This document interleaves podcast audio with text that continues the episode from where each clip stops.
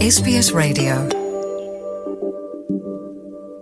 SBS Punjabi ਸੁਣ ਰਹੇ ਸਰੋਤਿਆਂ ਦਾ ਸੁਮੀਤ ਕੌਰ ਵੱਲੋਂ ਗੂੜਾ ਤੇ ਨਿੱਘਾ ਜਿਹਾ ਸਵਾਗਤ। ਦੋਸਤੋ, ਅੱਜ ਮੇਰੇ ਨਾਲ ਟੈਲੀਫੋਨ ਲਾਈਨ ਤੇ ਸਾਂਝ ਪਾਈ ਹੈ।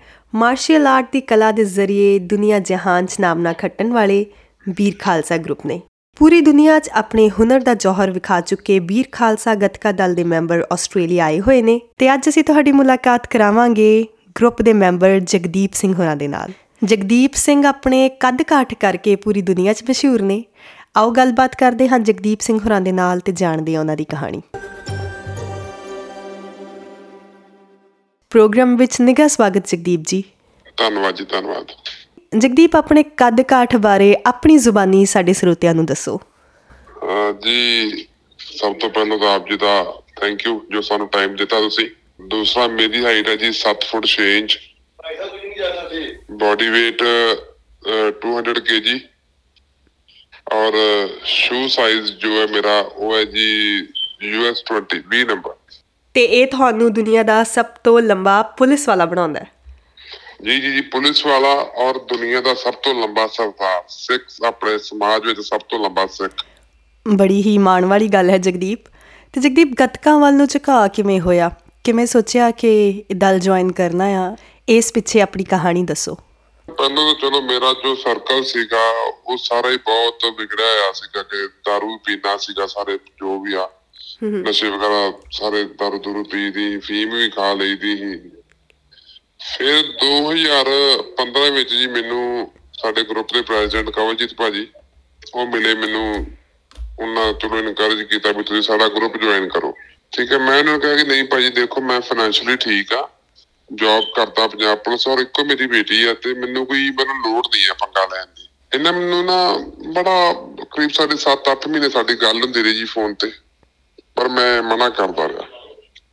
ਕਹਿੰਦੇ ਦੇਖੋ, ਹਰ ਇੱਕ ਕੰਮ ਕੋਈ ਵੀ ਮਤਲਬ ਕੰਮ ਐਸੇ, ਕਈ ਕੰਮ ਐਸੇ ਹੁੰਦੇ ਜਿਹੜੇ ਪੈਸੇ ਲਈ ਜਾਂ ਮਤਲਬ ਕਿਸੇ ਹੋਰ ਲਈ ਨਹੀਂ, ਇੱਕ ਹੁੰਦੇ ਕੰਮ ਇਹ ਆਪਣੀ ਪਹਿਚਾਣ ਬਣਾਉਣ ਲਈ ਤੇ ਆਪਣੀ ਸਿੱਖ ਕੌਮ ਲਈ ਜਾਂ ਆਪਣੀ ਜਿਸ ਕੌਮ 'ਚ ਆਪਾਂ ਜਨਮ ਲਿਆ, ਧਰਮ ਜਨਮ, ਉਸ ਧਰਮ ਲਈ, ਉਸ ਦੀ ਕਰਨੇ ਪੈਂਦੇ ਨੇ। ਤੇ ਉਹਨੇ ਕਿ ਦੇਖੋ ਤੁਹਾਡੀ ਹਾਈਟ ਨਹੀਂ ਹੈ, ਪਰ ਕਿਸੇ ਨੂੰ ਪਤਾ ਨਹੀਂ ਦੁਨੀਆ ਵਿੱਚ ਵੀ ਇਹ ਏਡਾ ਲੰਬਾ ਸਿੱਖ ਮੌਜੂਦ ਹੈ।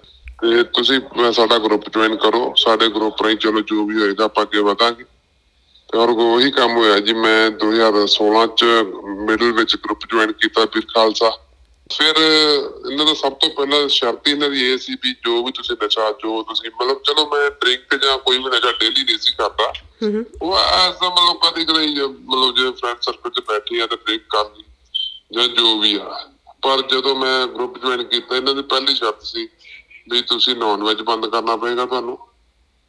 ਔਰ ਜੋ ਵੀ ਤੁਸੀਂ ਨਸ਼ਾ ਕਰਦੇ ਜੋ ਵੀ ਜਾਂ दारू ਹੈ ਜਾਂ ਓਪੀਐਮ ਹੈ ਫੀਮ ਹੈ ਕਦੇ ਕਦੇ ਜੇ ਤੁਸੀਂ ਲੈਂਦੇ ਵੀ ਹੋ ਤਾਂ ਤੁਹਾਨੂੰ ਬਿਲਕੁਲ ਹੀ ਅਵਾਇਡ ਕਰਨੀ ਪਏਗੀ। ਉਹਦੇ ਦੇਖੋ, ਅਹ ਇਹਨਾਂ ਨੇ ਨਾ ਬੜਾ ਵਧੀਆ ਮੈਨੂੰ ਉਦਾਹਰਨਾਂ ਦਿੱਤੀਆਂ ਭਾਜੀ ਨੇ। ਕਹਿੰਦੇ, ਦੇਖੋ, ਪਹਿਲਾਂ ਤੁਹਾਡੀ ਕੱਲਿਆਂ ਦੀ ਇੱਜ਼ਤ ਸੀ, ਪਰ ਹੁਣ ਤੁਹਾਡੇ ਨਾਲ 400 ਬੰਦਾ ਸਾਡੇ ਗਰੁੱਪ 'ਚ ਹੈ ਜੀ, ਵੀਰ ਖਾਲਸਾ ਗਰੁੱਪ ਵਿੱਚ। ਉਹਨੇ ਤੁਹਾਡੇ ਨਾਲ ਹੁਣ 400 ਬੰਦਾ ਜੁੜਨ ਜਾ ਰਿਹਾ। ਇਹਦਾ ਮਤਲਬ ਤੁਹਾਡੇ ਨਾਲ 400 ਬੰਦੇ ਦੀ ਇੱਜ਼ਤ ਹੈ। ਠੀਕ ਹੈ, ਮੰਨ ਲਓ ਕਿ ਜੇ ਤੁਸੀਂ ਕਿਤੇ ਬੈਠ ਕੇ दारू ਪੀਂਦੇ ਹੋ ਜਾਂ ਜੋ ਕੁਝ ਵੀ ਗਲਤ ਕੰਮ ਕਰਦੇ ਹੋ, ਤਾਂ ਇਹ ਨਹੀਂ ਕਿਹਾ ਜਾਵੇਗਾ ਕਿ ਜਗਦੀਪ ਸਿੰਘ ਬਹਿ ਕੇ ਗਲਤ ਕੰਮ ਕਰ ਰਿਹਾ। ਇਹ ਕਿਹਾ ਜਾਵੇਗਾ ਕਿ ਵੀਰ ਖਾਲਸਾ ਵਾਲਾ ਸਿੰਘ ਬਹਿ ਕੇ ਕੰਮ ਗਲਤ ਕੰਮ ਕਰ ਰਿਹਾ। ਜੀ। ਤੇ ਫਿਰ ਗੁਰੂ ਸਾਹਿਬ ਨੇ ਕਿਰਪਾ ਕਰਤੀ ਜੀ। ਤੇ ਵਾਲ ਵੀ ਮੇਰੇ ਇਹਨਾਂ ਨੇ ਰਖਾ ਤੇ ਪਹਿਲਾਂ ਮੈਂ ਵਾਲ ਕਰ ਮੈਂ ਕਟਿੰਗ ਕਰਵਾਉਂਦਾ ਸੀਗਾ ਆਪਣੇ। ਹੂੰ ਹੂੰ। ਤੇ ਵਾਲ ਰੱਖ ਲਏ ਜੂੜਾ ਕਰਨਾ ਸ਼ੁਰੂ ਸਾਬਤ ਸੂਰਤ ਹੋ ਗਏ ਜੀ।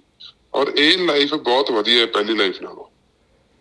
ਠੀਕ ਹੈ ਮਤਲਬ ਹੁਣ ਤਾਂ ਬਹੁਤ ਹੀ ਵਧੀਆ ਇੱਕ ਇੱਜ਼ਤ ਇੰਨੀ ਕਿ ਜ਼ਿਆਦੀ ਮਿਲਦੀ ਹੈ ਜਿੰਨੀ ਸੋਚੀ ਹੋਈ ਸੀ ਉਸ ਤੋਂ ਮਤਲਬ ਜੇ ਸੋਚੀਏ ਨਾ ਕਿ ਇੱਕ ਲਿਮਟ ਹੁੰਦੀ ਹੈ ਕਿਸੇ ਚੀਜ਼ ਦੀ ਇਹ ਲਿਮਟ ਤੋਂ ਉੱਪਰ ਹੋ ਗਿਆ ਸਾਡੀ ਜੋ ਸਾਨੂੰ ਇੰਨੀ ਗੁਰੂ ਸਾਹਿਬ ਦੀ ਕਿਰਪਾ ਨਾਲ ਇੱਜ਼ਤ ਮਿਲਦੀ ਹੈ। ਚੰਗੇ ਚੰਗੇ ਬੰਦੇ ਚੰਗੇ ਚੰਗੇ ਮਿਨਿਸਟਰ ਲੈਵਲ ਦੇ ਜਾਂ ਸੈਲੀਬ੍ਰਿਟੀਜ਼ ਜਦੋਂ ਬੰਦੇ ਨੂੰ ਖੜੇ ਖੜੇ ਹੋ ਕੇ ਤੁਹਾਨੂੰ ਮਿਲਦੇ ਆ ਨਾ ਤਾਂ ਉਹ ਇੱਕ ਪ੍ਰਾਊਡ ਮੂਮੈਂਟ ਹੁੰਦੀ ਹੈ ਗੁਰੂ ਸਾਹਿਬ ਜੀ ਆ ਤੁਹਾਡੀ ਮਤਲਬ ਮਿਹਰ ਹੈ ਸਾਡੇ ਉੱਪਰ ਬਹੁਤ ਖੁਸ਼ੀ ਹੁੰਦੀ ਹੈ ਜੀ। ਜੀ ਜਗਦੀਪ ਜਿਵੇਂ ਕਿ ਤੁਸੀਂ ਦੱਸਿਆ ਕਿ 2016 'ਚ ਤੁਸੀਂ ਗਰੁੱਪ ਜੁਆਇਨ ਕੀਤਾ ਤੇ ਤੁਹਾਡੀ ਜ਼ਿੰਦਗੀ ਬਦਲ ਗਈ। ਉਸ ਤੋਂ ਬਾਅਦ ਫਿਰ ਤੁਸੀਂ ਕਿਵੇਂ ਕਿਵੇਂ ਗਰੋ ਹੁੰਦੇ ਗਏ? ਉਸ ਤੋਂ ਬਾਅਦ ਗੁਰੂ ਸਾਹਿਬ ਨੇ ਐਸੀ ਕਿਰਪਾ ਕੀਤੀ ਫਿਰ ਅਸੀਂ 18 ਵਿੱਚ ਇੰਡੀਆ ਸਗਾਟ ਟੈਲੈਂਟ ਗਏ ਸੀਗੇ। 19 ਵਿੱਚ ਅਮਰੀਕਾ ਸਗਾਟ ਟੈਲੈਂਟ 20 20 2020 ਜਨਵਰੀ ਵਿੱਚ ਅਸੀਂ ਜਾਰਜੀਆ ਗਏ।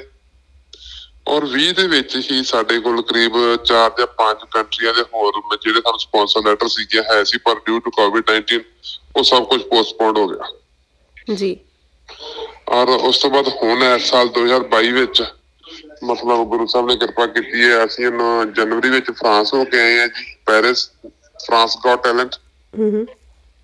ਹੁਣ ਅਸੀਂ ਆਸਟ੍ਰੇਲੀਆ ਗॉट ਟੈਲੈਂਟ ਚ ਇਸ ਤੋਂ ਬਾਅਦ ਅਸੀਂ ਜੁਲਾਈ ਦੇ ਲਾਸਟ ਵਿੱਚ Australia sorry Italy got talent hmm ਔਰ ਦੋ ਗਾਟ ਟੈਲੈਂਟ ਆਈ ਹੋਰ ਇਟਲੀ ਤੋਂ ਬਾਅਦ। ਸਪੇਨ ਗਾਟ ਟੈਲੈਂਟ ਔਰ ਕੈਨੇਡਾ ਗਾਟ ਟੈਲੈਂਟ ਜੀ ਜਗਦੀਪ ਤੇ ਜਿਵੇਂ ਤੁਹਾਡੇ ਕਲਬ ਕੱਪੜਿਆਂ ਦਾ ਡਿਫਰੈਂਟ ਸਾਈਜ਼ ਹੈ ਸ਼ੂਜ਼ ਦਾ ਡਿਫਰੈਂਟ ਸਾਈਜ਼ ਹੈ ਇਹ ਡੀਨ ਡਾਲ ਕਹਿ ਲਓ ਆਪਣੇ ਪੰਜਾਬ ਵਿੱਚ ਆਮ ਨਹੀਂ ਹੁੰਦਾ ਤੇ ਫਿਰ ਕਿੱਥੋਂ ਸਮਾਨ ਕਿੱਦਾਂ ਮੈਨੇਜ ਕਰਦੇ ਹੋ? ਇਹ ਇਹ ਡੀਅਰ ਬਹੁਤ ਵੱਡੀ ਮੁਸ਼ਕਲ ਹੈ ਜੀ ਮੇਰੀ ਲਾਈਫ ਦੀ ਇੱਕ। ਤੇ ਮਤਲਬ ਦੇਖੋ ਸ਼ੂ ਸਾਈਜ਼ ਮੇਰਾ ਯੂਐਸ 20 ਆ। ਹੂੰ। ਔਰ ਜਿਹੜਾ ਮੇਰੇ ਕੱਪੜਿਆਂ ਦਾ ਵੀ ਹੈ ਤੇ ਮੈਨੂੰ ਇੰਡੀਆ ਵਿੱਚ ਤਾਂ ਸ਼ੂ ਸਾਈਜ਼ ਜੋ 10 ਜਾਂ 11 ਨੰਬਰ ਤੋਂ ਉੱਪਰ ਮਿਲਦਾ ਹੀ।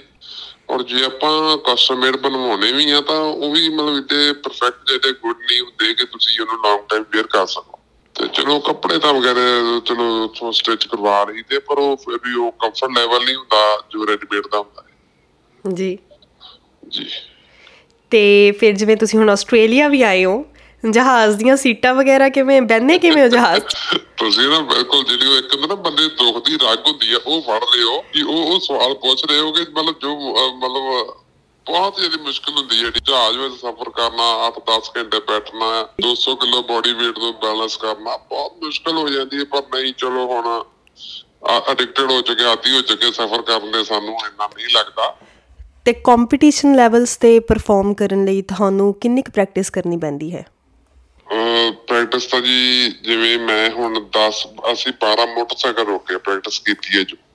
12 ਮੋਟਰਸਾਈਕਲ ਰੋਕੇ ਨੇ ਦੋ ਕਾਰਾਂ ਰੋਕ ਕੇ ਦੇਖੀਆਂ ਨੇ ਔਰ ਇੱਕ ਅਸੀਂ ਹੁਣ ਇੱਕ ਅਹ, ਟਰੱਕਾਂ ਵਾਲਾ ਕੀਤਾ ਹੈਗਾ ਹੈ ਅਸੀਂ ਉਹ ਥੋੜਾ ਕੰਫੀਡੈਂਟ ਅਸੀਂ ਉਹਦੀ ਗਿਨੀਸ ਵਰਲਡ ਰਿਕਾਰਡ ਲਈ ਵੀਡੀਓ ਬਣਾ ਕੇ ਭੇਜੀ ਹੋਈ ਆ।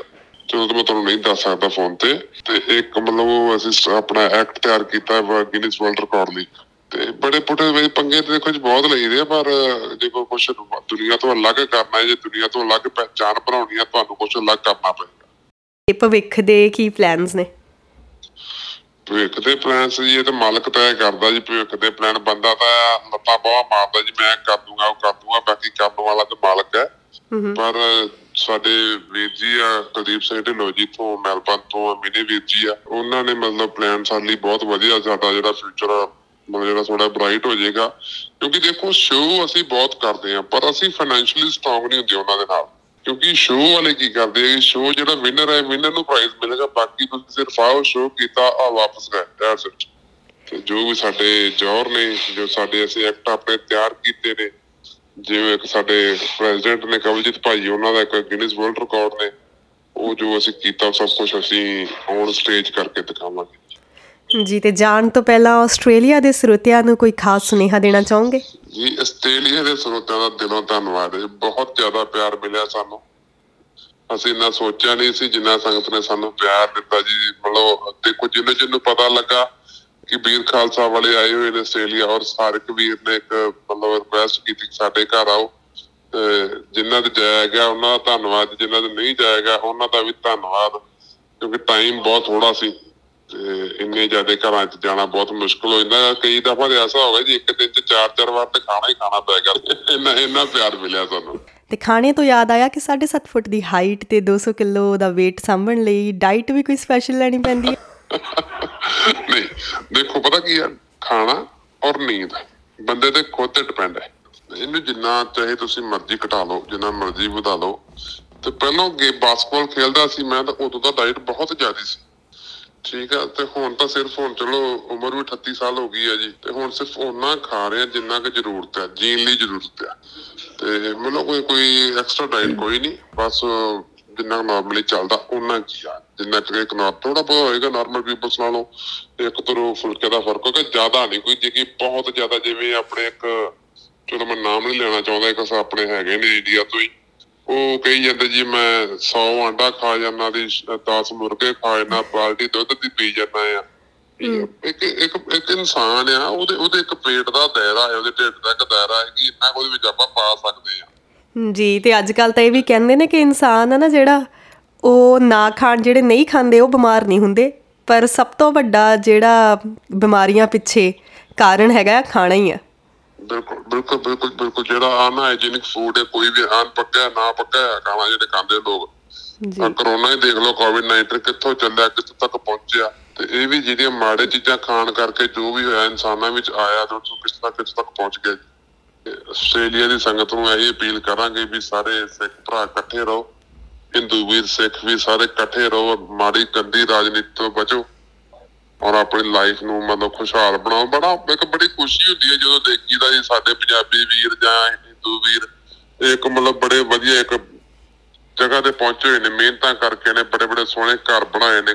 ਮਜ਼ਾ ਆਉਂਦਾ ਉਸ ਚੀਜ਼ ਦਾ ਕਿ ਬੱਲੇ ਉਹ ਪੰਜਾਬੀ ਹੋ ਮੈਂ ਕੱਲ ਹੀ ਪੜ੍ਹ ਰਿਹਾ ਸੀਗਾ, ਪੰਜਵੀਂ ਸਾ- ਆਪਣੇ ਆਸਟ੍ਰੇਲੀਆ ਦੀ ਪੰਜਵੀਂ ਸਭ ਤੋਂ ਵੱਧ ਬੋਲਣ ਵਾਲੀ ਭਾਸ਼ਾ ਜੀ ਜਗਦੀਪ ਬਹੁਤ ਚੰਗਾ ਲੱਗਿਆ ਤੁਹਾਡੇ ਨਾਲ ਗੱਲਬਾਤ ਕਰਕੇ। ਸਮੇਂ 'ਚੋਂ ਸਮਾਂ ਕੱਢਣ ਲਈ ਬਹੁਤ ਬਹੁਤ ਸ਼ੁਕਰੀਆ। ਥੈਂਕ ਯੂ ਫੇਸਬੁੱਕ ਉਤੇ SBS ਪੰਜਾਬੀ ਨੂੰ ਲਾਈਕ ਕਰੋ ਸਾਂਝਾ ਕਰੋ ਅਤੇ ਆਪਣੇ ਵਿਚਾਰ ਵੀ ਪ੍ਰਗਟਾਓ।